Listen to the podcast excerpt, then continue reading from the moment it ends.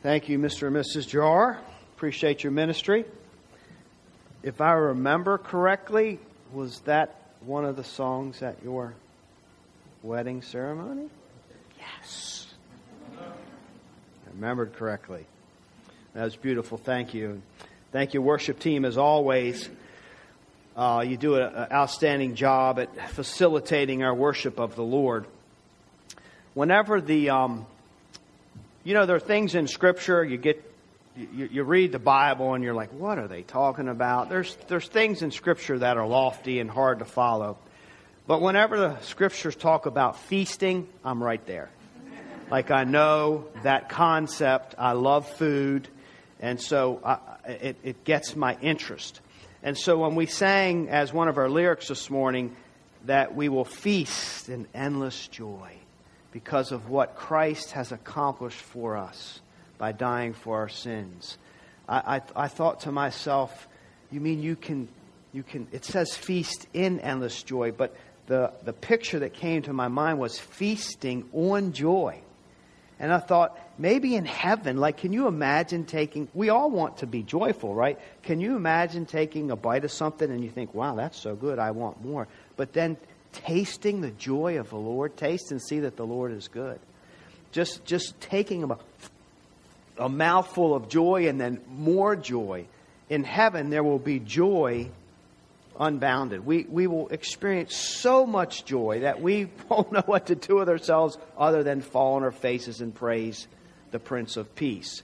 But it was a wonderful, comforting thought and picture for me to have as I worshiped the Lord. Now, I want to switch gears completely. Uh, hopefully, we'll, we'll end in that, but we want to work our way through some scriptural territory this morning um, that, that is not always joyful at first. As a matter of fact, sometimes it's extremely painful, but when handled in a godly way, it does result in joy. I just want to open with this quote. I'll explain it later. A few years ago, I was in a bad place. A really bad place. I, I don't want to get into it because I don't want to be identified. And at this time, the most comfortable thing about my life was a fantasy that I would have that I would kill myself and ditch my body. In essence, ridding the world of me. In chapter 6, we are in chapter 7 of 2 Corinthians. In chapter 6, the Apostle Paul exhorted the Corinthian church, the saints, the brothers and sisters in Christ, to not be unequally yoked. And in that passage, we saw that there are times, things are complicated, but there are times when we have to get back to the basics, and that is there is such a thing as light and dark, and they don't mix. There's such a thing as the true God and idols, and they don't mix. And evil and good, and they don't mix. And so there comes times where we have to just call things and see things for what they are. And there's evil in the world, there's false teaching in the world, there's false worship in this world. And as believers who believe in the true God, we have to uh, sometimes remove ourselves from those things or remove those things for, from ourselves. So if they came into our church, we would want to remove those things from us. But if we were in another place where evil and darkness was present, we would want to move, remove ourselves from those kind of things. They do not uh, line up in any way with what God is about. They're the exact opposite. So we don't want to go in that direction. And we don't want to be yoked or harnessed to darkness if we're light because we go in opposite directions. You can't work together. It's a mess. It's dishonoring to the Lord. So don't be unequally yoked. Otherwise, if we remain equally yoked, then we can be complicit, complicit in the evil or complicit in the darkness. And what happens when we are complicit in evil or darkness. That's what we're going to talk about this morning in chapter 7 as the Apostle Paul enters into some new territory. But what happens when we find ourselves entering into and engaging into evil, or sin, or darkness is that we experience guilt. So otherwise, we will be in guilt because we will dishonor the Lord and disobey God by walking on the wrong path that, that dishonors Him. And so we will have that sensation, that feeling, that reality of guiltiness. So just like in our criminal justice system, if you've committed a crime, you go before the judge and you will be given some kind of sentence. If you're guilty, you will be given some kind of sentence. And so, in the spiritual realm, with God as the ultimate sovereign judge, when we break His law, we also, in a sense, are guilty for breaking that law, and we are ushered a sentence, a penalty. Now, we know that the wages of sin, according to God, is death. That's a pretty stark penalty there. That's how holy God is. That's how terrible it is for us to sin against God because one sin against Him is so terrible because He is so great that we're worthy of death. It's no question.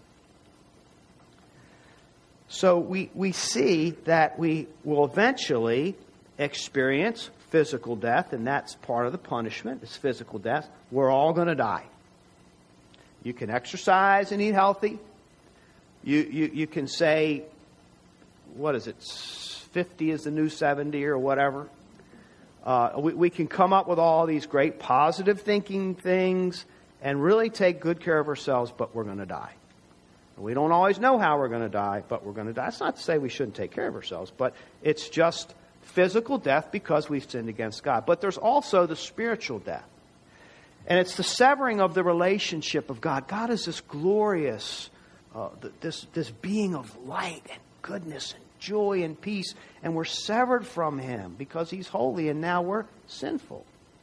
And so that life source that we would soak up and feel the vibrancy of what it even means to be alive is cut off from us.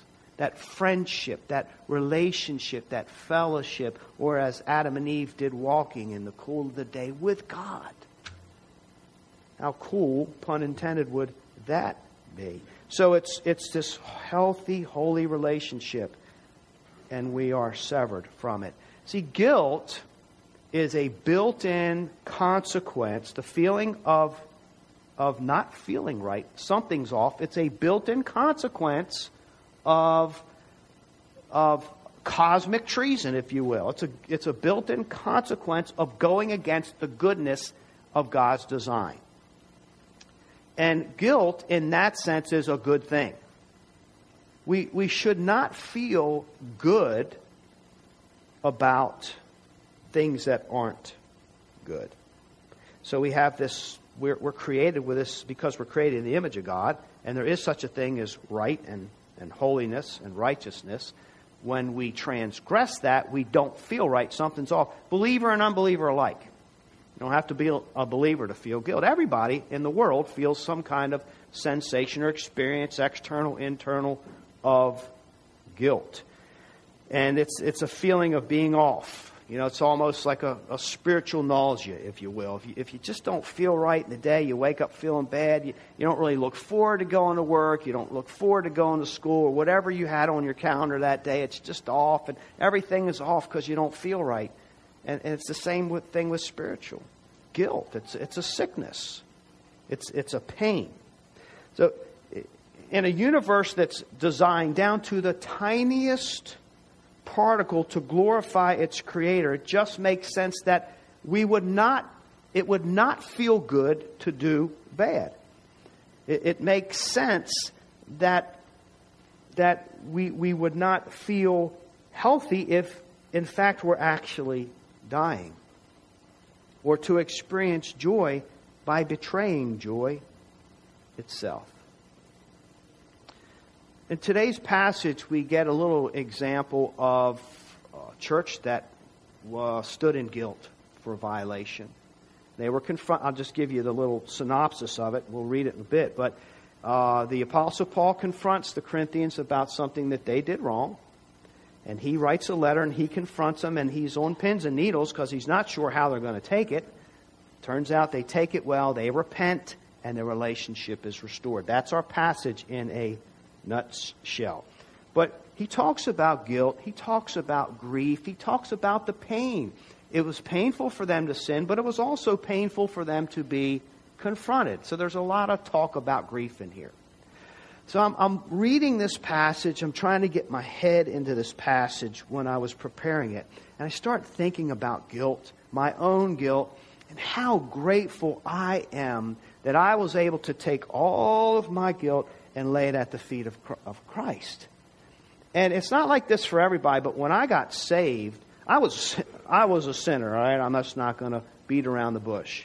I did bad things. So when I got saved, I felt the weight and the burden of my sin. When I got saved, it was an experience where it literally felt like I was lighter. Like if I would have stood on the scales, I would have been this much higher than the scales. Uh, it was that experience like we sing about in the hymns. So I was thinking about this passage, and then the thought came to me what do you do in life with your guilt if you don't even believe in God? Like, where do you take it? What do you do with all that pain? Like, I know what to do with it today. I know that there's forgiveness in Christ. But what about all the people in the world that don't have that or don't even believe in God? So I just quickly Googled. Um, what do you do if you're an atheist? What do you do with your guilt if you're an atheist? Because I wanted to understand. It's got to be a terrible, terrible thing. And um, I want to share two things that I found on the internet with you that people struggle with, and these are atheists. Because you know, I wondered how it how it all worked, and I googled how how do atheists find forgiveness.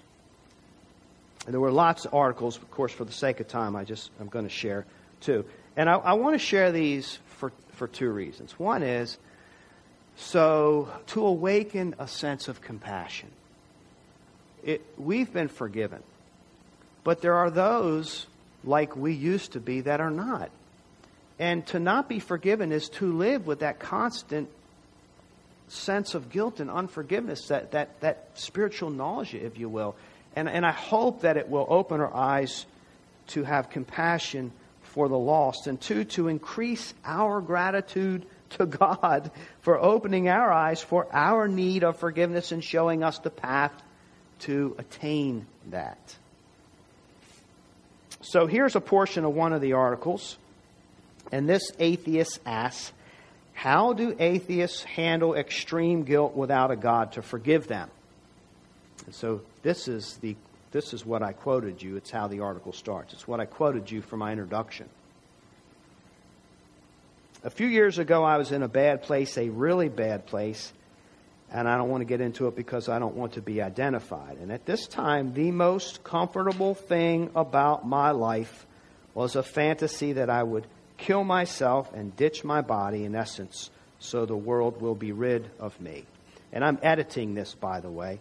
I've since then I've gotten much better. I'm actually a completely different person in every way. And I can't believe that I was once the way that I was. But I still have to deal with the guilt. So he changed his behavior and it made him feel better. Life was better. He's no longer suicidal, but he still has the guilt of the transgression, whatever it was. He says, I'm a male in my 20s and I'm not a very emotional person, and you wouldn't know it from talking to me, but I often cry violently when thinking about the horrible thing that I've done. I can't escape it. I, I know and I've demonstrated that I'm a completely changed person, but I can't escape the guilt. There's also absolutely no way to make it better. One of the only religious notions that I can respect is the idea of forgiveness. I know what it feels like to truly repent, and it is the absolute worst feeling in the world. I'm an atheist, though. I don't believe that there is any God out there to forgive me. I am accountable for my actions. This guilt I feel is overwhelming. It's been years, and I still feel it powerfully. It's so hard to live with it, and I can't think of any way to fix what I've done. That was on the True Atheism website. And that's cut and pasted into my material here. So this this is real. This this is our world. This is humanity. And he had done something terrible and it's plagued him. He, he managed to change his behavior, which made life better, and he saw hope. But what do you do with what the past? Like the present change didn't erase the past, and he doesn't know how to deal with that. I mean, years has, have gone by, and it is so bad that at night he sometimes violently cries. He's in a puddle of tears because of his actions, and he wants to apparently feel clean. He wants to get over it. He wants it to be behind him, but he doesn't know how to make that happen, and he can't go to God because he doesn't believe in God. Uh, by the way, the advice given to him see a psychologist, get help, and you are not alone. So, he, what you see is a person that doesn't believe in God, but they have a, a very keen sense of righteousness and good and evil because very aware I have done something really evil, so evil that it would probably be a good, righteous thing for me to kill myself so that I rid the world of my evil. Those are human feelings. But he doesn't know how to get past those, even though just changing his life and his behavior did not cure him of the past evil, it just helped the present. So he's suffering, he's tormented in his guilt. So here's a second article. And actually, I had to type this one. The site must be protected or something because I had to type this into the computer. It was extra work. But this is on a friendly atheist website. Dear Richard, how do atheists resolve themselves from guilt? As a non believer, what can I do to resolve myself of guilt? It seriously keeps me up at night sometimes. Do you see a little pattern there? something you can't get rid of, right? And when you're in your alone time and you don't have the distractions of the world and responsibilities, there, there it is right before you. So I'm paraphrasing this for sake of time. This person doesn't say how, but she had highly offended an individual and did some soul searching and had grown very uncomfortable with her bad behavior. And the more she thought about it, the more she saw her fault was willing to take full responsibility over it, but she had no way to contact the other person. So what does she do now? She used to be Catholic, she explains, and she would go to a confession and confess her sin to a priest who would offer her absolution and give her penance, which usually would be a number of prayers or things to do for your sins.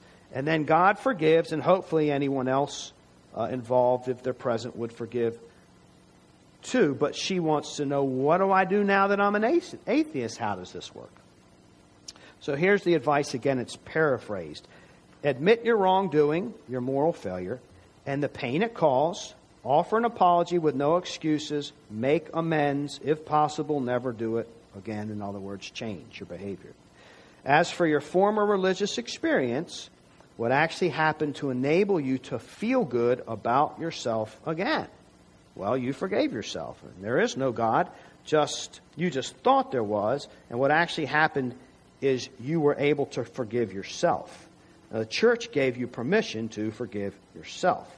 The church's perverted beliefs produce chronic guilt and shame, teaching that you are born in guilt and are in constant need of forgiveness from God. You do not need the forgiveness or stamp of approval from a God who is not there. You need to meet your own expectations and offer yourself forgiveness in order to free yourself from the guilt of your own conscience. To make sure you're not being too easy on yourself, and then he gives an example and basically says, treat others as you would like to be treated. I think I've read that somewhere before. Uh, and then um, set your standard and keep it with how you treat others, and then use that same standard on yourself. In fact, this is what you have always done for yourself. You just wrongly accredit it to another source, the church. Don't worry, it's okay. You are a highly moral person, and you will self correct yourself to be even a better person. I wish you days of fruitful effort and nights of well deserved rest. So that was the advice that Richard gave this person. What advice would you have given? if someone comes to you with these kind of problems in life, a coworker or a friend or a student at school? Do you have a worldview that's big enough to handle this kind of sense of dread and, and guilt? Atheism doesn't. Atheism says you are accountable only to yourself. Yes, you committed the sin, but you're also the judge of your own sin and the judge over your own conscience, so give yourself a break. Just change and don't do it again, as you've acknowledged that it's wrong. But in, in essence, the, the sinner is the judge that's executing the sentence of forgiveness on itself. And it doesn't really work in real life. Otherwise, this is just two examples, and boy, you just they're they're everywhere. They're not hard to find, and it's sad. I had to stop reading them for sake of time. So we're like the sinner, we're the criminal, but we're also the judge. Uh, that we set the price that's supposed to set us free. Uh, maybe we give ourselves work to do, or we change our behavior. But answering to ourselves doesn't work because we're not the highest authority. See, that's the, the problem is that because the we were created in the image of God and we have a sense and a knowing of God, it's there and we can't get rid of it. We have to really, really stifle it and suppress it. We kind of know that forgiving ourselves just doesn't carry it far enough. Where really these people are, are they're crying out for a higher power. They're crying out for a, a larger authority and, and bigger sense of approval for somebody that can really release them for what they've done in their life, but they won't allow themselves to reach out to this God because they don't eh, they no longer believe in this God. So they're stuck. They're stuck in a closed world with no way to get rid of the moral filth. That a, a, a, forgiveness one to another is very liberating and freeing, but we've also offended a holy God. See, that's what they're sensing. They've offended a holy God, and they can't get free of that because they will not permit themselves to go to this holy God and say, I have sinned against you, and you alone have I sinned against. So, with that idea of compassion for those that don't understand the forgiveness of God and gratitude for those that do, let's read our passage this morning. It's not as dismal, by the way. 2 Corinthians 7 2 through 16. The Apostle Paul says, Make room in your hearts for us. We have wronged no one, we've corrupted no one, we've taken advantage of no one. I do not say this to condemn you, for I said before that you are in our hearts, to die together and to live together. I am acting with great boldness towards you. I have great pride in you. I'm filled with comfort. In all our affliction, I am overflowing with joy. For even when we came into Macedonia, our bodies had no rest, but we were afflicted at every turn, fighting without and fear within. But God, who comforts the downcast, comforted us by the coming of Titus. And not only by his coming, but also by the comfort with which he was comforted by you, as he told us of your longing, your mourning, your zeal for me, so that I rejoiced still more. For even if I made you grieve with my letter, I do not regret it, though I did regret it. For I see that that letter grieved you, though only for a while. As it is, I rejoice, not because you were grieved, but because you were grieved into repenting. For you felt a godly grief, so that you suffered no loss through us. For godly grief produces a repentance that leads to salvation without regret. Whereas worldly grief produces death. For see what earnestness this godly grief has produced in you, but also what earnestness to clear yourselves. What indignation, what fear, what longing, what zeal, what punishment. At every point, you have proved yourselves innocent in the matter. So, although I wrote to you, it was not for the sake of the one who did the wrong, nor for the sake of the one who suffered the wrong, but in order that your earnestness for us might be revealed to you in the sight of God. Therefore, we are comforted, and besides our own comfort, we rejoiced still more at the joy of Titus, because his spirit has been refreshed by you all. For whatever boasts I made to him about you, I was not put to shame. But just as everything we said to you was true, so also our boasting before Titus has proved true, and his affection for you is even greater as he remembers the obedience of you all, how you received him with fear and trembling. I rejoice because I have complete confidence in you. So the Apostle Paul is just overwhelmed with joy. He's beside himself with joy because of the kingdom progress that was made with the Corinthian church. It could have gone either way. So this isn't his first letter. You know that. We've talked about this in our introduction to Corinthians that several letters were written. Matter of fact, it's believed that five letters were written. We don't have them all. They didn't all make it into the canon.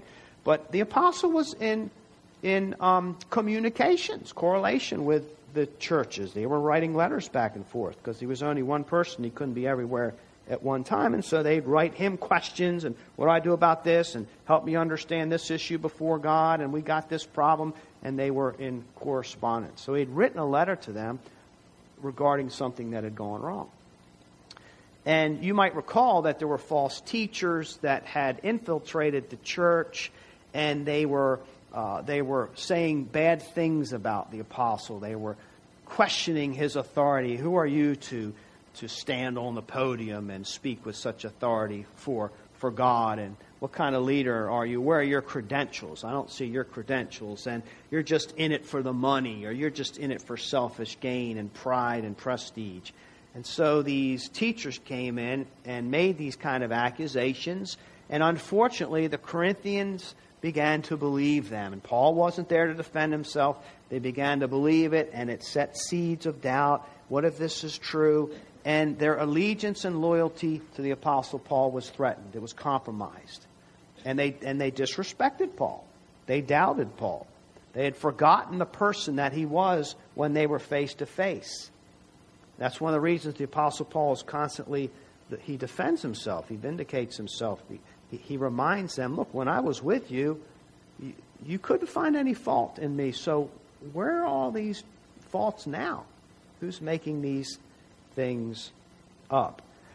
In this passage, it's likely that Paul's the one who suffered because now he is broken off or severed from this relationship. They don't trust him anymore. They don't look to him as the authority speaking into their lives. So he's the one very likely that he's suffering the disrespect here. And he calls for repentance. He sends this letter. And he calls for repentance on their part. I'm not a charlatan. I've done nothing wrong. I didn't ask for any money from you. Just think about all these accusations, and you will know that they are not true. I just have the sincerest love for you, and everything I've ever done was for your own well being, even at my own expense, which is how ministry often transpires, by the way. Sometimes the most powerful ministry that transpires is at your own expense as you minister to others. But there's something here I want to just pick out before moving forward. and it requires tremendous selflessness and I would say Christian maturity, this kind of view. And in verse 12, he says, But in order that your earnestness for us might be revealed to you in the sight of God. So they lost their respect. They weren't excited about him and his teaching and, and, and the, the things of the kingdom anymore.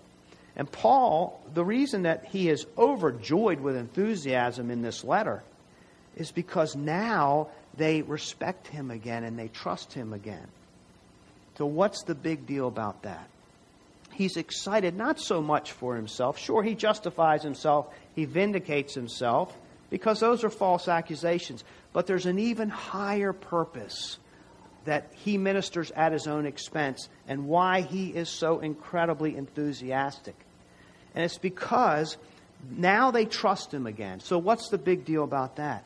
Well, he speaks for God. He, he, he's, a, he's God's spokesperson. He knows God. He understands the Word of God. He's a servant of God, right? He's a clay pot.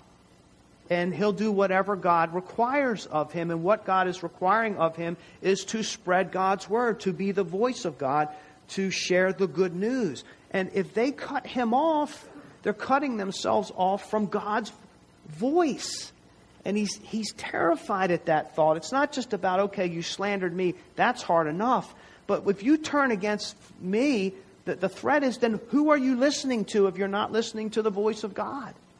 And he's just ecstatic that he has won their zeal and their trust and their earnestness and that they want to be rightly related to him and really restore him to that place of authority. But that's something that we need to think about in a church because when you when you when somebody uh, when a church or a leader or a pastor or what ministry uh, person in any kind of capacity loses trust or falls prey to these accusations because they really have sinned. And people walk away from the church. There's a sense in which they're walking away from the voice of God and the people of God. And the big threat is okay if you're walking away from from this voice what voice are you walking into? Because if you're, if you're cutting your, you've had your feelings hurt or, or, or you're just being rebellious yourself and it's not the church's fault. You just have a bad attitude. You got grumpy pants or whatever. You, you get out from under the voice of God, which shows you the path and the light and the way of life. Then what voice are you under? Because we're always listening to something. We need help in life. We all know that. We go to countless places for advice whether it's a recipe, how to cook something, or whether it's a recipe of life. What do I do with my guilt? People are pouring their hearts out online to get answers. And so the Apostle Paul is threatening if you're not listening to the Word of God, then what are you listening to? We live in, surprise, the info age. Have you had enough information come across your desk yet? Whew, so many articles and so much access. I mean, I don't your phones, you can carry it with you, and it's good and it's bad. It's great. It's great that we have the technology to have access to so many things, so many different views. But it also means that a lot of the access and a lot of things out there are bad and they're harmful. They're not good advice. They could be false could be false worldviews, they could just be bad advice. But it also means that there's a lot of good advice out there. That what's what's the problem now is that we're so inundated with all of these juicy, the clickbait and the juicy articles and things that we are passing over because we can't read them all.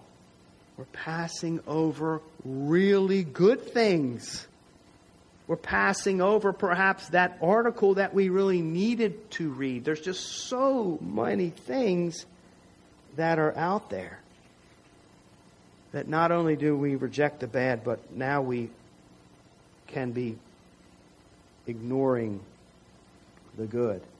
So it's more avail- available, but less valuable, the information. It's like, it's like inflation. It's just too much of it out there. And so we're not paying as much attention to it as we did when it was novel. And we're in the age where everybody's talking, but nobody's listening. So that's, that's our problem. But I think as believers, even not just as leaders, we, you know, Scripture sets up qualifications for leadership. Uh, there needs to be trust but also on uh, your level. I mean, in our family, in our relationships, in our home, this level of trust because we are God's spokespersons. We, we have the truth. We read His Word. We might have the very scripture or truth that our friend needs, or somebody that comes to us with a broken heart or can't sleep at night because of guilt. So you see, if, if you're not putting yourself under the voice of God with the people of God, then what are you under? What advice are you getting? See, that threatens me. Especially as a pastor, when I realize all the voices are out there, I read the stuff too, and man, some of it I just can't even believe what people write. It's just trash. So if we're not listening to the voice of God, trusting in God, then what are we listening to? We need to maybe redial in or re, recommit ourselves to the loyalty and the veracity, the infallibility of God's word. It's true, it's pure, it's not defiled. It's not it hasn't been touched 3000 different times by other opinions by the time you read it. It's right here. It's the voice of God. And There's this zealousness that has been regained by the Corinthians. They're excited about it now. They're excited to hear from Paul. And there needs to be an excitement amongst ourselves that as we come together and God's word is read, whether it's down there or up here, we are hearing the voice of God. We are getting truth as pure as it can be, as good as it gets, and it applies to our lives. It is something that we can take, and if we're obedient, we can get a lot of mileage out of every one of God's principles. An eagerness, a zeal for the things of the kingdom, because if our zeal is not for the things of the kingdom, then what is it for? So Paul is beside himself with joy over their response and their repentance. And secondly, we talk about the guilt, and I've entitled it Good Grief because that's kind of what the Apostle Paul calls it. Even if I made you grieve with my letter, I did not regret it, though I did regret it. What did he regret? For I see that that letter grieved you, though only for a while. As it is, I rejoice, not because you were grieved. So, in other words, it's not the pain. I'm not, oh, man, I just pictured you writhing in pain, and it was so wonderful to watch you cry. And that, that, that was not the kind of pain. But what he's excited about is that I'm basically, I'm sorry that you had to be pained, but you had to be pained. Because you were grieved into repenting for you felt a godly grief, so that you suffered no loss through us. So, why is it a good grief? You know, in this broken and cursed world, as much as we hate it and we do things to avo- avoid it, and rightly so, pain plays an important role. Uh, C.S. Lewis called pain God's megaphone. Pain is important. And it reminds us that things aren't right, that things are off, that the world's broken and we're broken. We're a part of it. And in God's kingdom, pain is used to show us. Uh, you know, you, you, get little warnings like hey, you're getting you're getting too close to that stove, and if you get any closer, it's not just going to be a little discomfort, but you're going to have a scar or third degree burns. And there's constant warnings in Scripture, and pain does that in the inside and the out. God speaks to our hearts.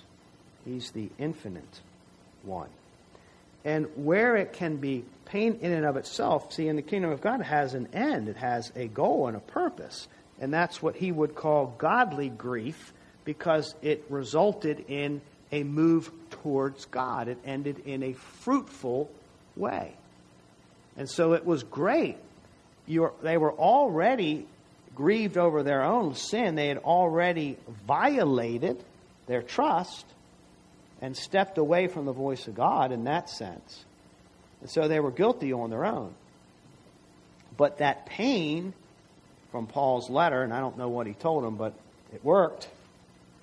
Uh, that pain showed them that they fell short of God's standard that they fell prey to false teaching. They fell prey and believed false accusations. They were gullible. They were wrong because Paul proved in real life the kind of person he was. So God's standard revealed their hearts. It caused grief, grief, and then it caused them to get back to God's standard, to repent, to ask forgiveness, and to readjust their behavior. Now, see, they changed their behavior. Now their zeal's for Paul but they also put the sin in the past. They repented of it and trusted Christ to forgive them for that. So they made amends with the Apostle Paul. He was still there, he's still living. It was possible to get that relationship right, but they know that the, the sin in the past can be forgiven by the God that they have offended. And so now the book is more about joy than it is about grief because that's the end result. And when we repent, it's a joyous thing. Somebody is not happy back in the nursery. Who is it? Okay. Bless them, Lord. If they're hungry, give them foodeth. Dirty diaper, changeth it. whatever it is. Okay, totally lost my place there. So, uh, so it's it's important to see how this works. So their grief came by, the repentance came by, the grief came because they sinned, and the repentance came by comparing their behavior to God's standard. They saw they were off, they wanted back on, and they left that change of behavior and were forgiven for that. Now, it's important that we know that uh, not all feelings of guilt are godly feelings. Like the, the poor, these poor people that we read about that don't believe in God, they had the same kind of pain. It was terrible, it was excruciating. But it wasn't one that led to repentance. So it wasn't a, a godly grief. In other words, it's a grief according to God, that goes along with God, that plays into God's plan for our lives. There's also a worldly grief, and there's a big difference between a godly grief and a worldly grief in the end. See, guilt. What do you do with your guilt without a God to forgive you? Just feeling guilty about doing something wrong is not a virtuous thing in and of itself. I feel guilty, great. It's real, but it's not a thing of virtue. It's not according to God. What's it according to, the world or according to man? Now, here's the thing we all feel bad when we do things wrong, it's a real pain. But the, the guilt according to man works more like this. And we read this in these letters. I feel bad. I feel terrible, and I want to feel good again and I change my behavior and I feel better, but I still don't feel good and I want to feel good, what does it take for me to get out from under this burden and this, ba- this bad feeling?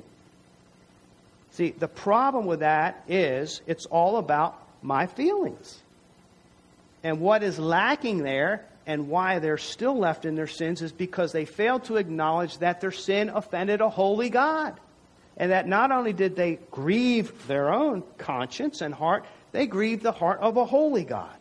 That he is offended, that his wrath is breathing down their necks. That's what we, that's what we feel when we transgress is God's wrath breathing down our necks.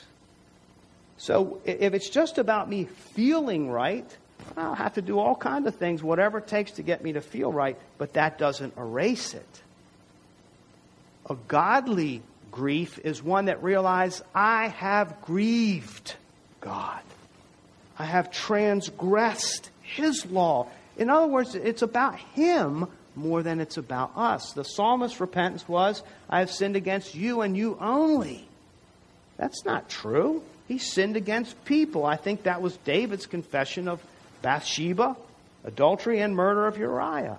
But he, the bottom line is, I sinned against you and you only. You see all. You're the one that came up with laws, and I transgressed them. I've grieved your heart. And if there's one thing important in this life, it is to honor you, to worship you, to love you with my actions, not walk in darkness and go exactly against everything that you stand for. That's the godly grief. When we see how it affects God, it's not just about us. And when God is not in our lives like He should be, and it becomes just about us, then that's when we get stuck. Because we don't care that God has been demeaned. We only care about, I just want to feel good again. And changing our behavior alone will not do it because it has nothing to do with God's righteousness. It's about our own righteousness and our own standard that we set for ourselves. How can grief be good? John Piper says In a world where you can bleed to death, it's good to feel pain when you're cut. It's good to feel pain before the tumor is inoperable. It's good to feel pain before the infection leads to gangrene. Godly regret is to sin what pain is to disease. And that's the kind of pain we want because it's the pain that says you need to do something different. It's not working for you. And what you need to do different is to live for Creator God. What we don't want is the false guilt. We don't want to be stuck in that feeling. So, how does Satan work behind this? Satan tempts us to just continue to feel guilty, even if we've confessed to Christ. Has that ever happened? See, God's truth says if we confess our sins, He is righteous and faithful to forgive us our sins and cleanse us from all unrighteousness. So when we do that with a sincere heart, we have obeyed the Lord, and He has forgiven us. And then the temptation usually comes in our door of pride is, uh, you're not forgiven. And we find ourselves living miserably when God indeed has set us free and our emotions are not in line with the reality, the judicial reality that has taken place in the high court of heaven. You know, our society often tells us, our secular society, there's this, uh, it's an assault, really. It's an assault against the Christian faith. Because the Christian faith today is often looked at as chains of bondage as was written in one of these letters, is all we do is talk a lot about sin and sin nature. And then you have a Bible that is filled with stipulations and principles and commandments. And so the idea or the belief is that if we can sever ourselves or cut that away and get rid of all that, we'll get rid of our guilt. We'll get rid of our shame. And it's not working. It's not working, and it will not work. Because here's what happens. In real life, though it might sound great, wow, if I don't have anybody I've got to be accountable to, then I can just do anything, get away with it, and feel good about it. It doesn't work because what we do is we trade our allegiance of approval from wanting to please God to pleasing man. You got to please somebody because we're communal creatures. And so now, without God there, who are we trying? I'm crying out. These people are crying out for answers from their fellow man. Somebody tell me that I'm forgiven. Somebody tell me, do something in me, fix me, my fellow man. But we can't fix each other on that level. Only God can do that. And what happens is we look at God's Ten Commandments and we, we say they're too heavy for us, and then we look at the approval of man, man and his tens of thousands of commandments. See, man, we're more strict on each other than God is on us. Think of the cancel culture. Where's the forgiveness? Where's the look at look at the divisiveness in our culture today. Look how many loops you have to jump. Look what you have to believe and what you can't believe in order to be approved or accepted by this group or that group. It is way more torturous to find man's approval than God's approval because of the mercy and the work of Jesus Christ. So the pain is calling out to us, showing us which way to turn. And that pain and that guilt is to point us to the way of salvation for the glory of God. So let's just close with a few uh, uh, principles of application. So, first, if we have this guilt, we want to make sure it's a godly guilt. We want to make sure it's according to God's word and God's standard and not something that man came up with. Because there's so many things out there in our shame culture that are standards of man that you're supposed to attain to in order to be approved. Make sure that it is from God. Make sure that it is calling us to produce that change according to God. And what sin took away from the Corinthians, the Holy Spirit, through repentance, restored to them, and their relationship is restored. So make it about honoring God. Make sure that it comes from transgressing God's standards and not man's. And then, secondly, uh, look for the godly correction. Now, notice what happened here. Sometimes we have to receive it, I'll close with this. Sometimes we have to receive it, and sometimes we have to give it as believers. The Apostle Paul saw the sin and he saw the need to give correction. It was confrontation. they've received it. And in our lives, there will be times where God calls us to give it. You go to your brother, get the plank out of your own eye, prepare your heart, do all the necessary work, but go and correct that, confront that. It's a Christian thing to do. It's not easy. You might be ridiculed, you might be rejected, but it's the right. Paul was on pins and needles, that tough guy. What are they going to do with this? Which way is it going to go? Sometimes we need to give it, but also we need to have hearts to receive it. We don't always know when it's coming. So we want to, before God in the light of God, be willing to serve Him in that way, giving and receiving biblical correction. Go easy, but go. May God bless the preaching of His word.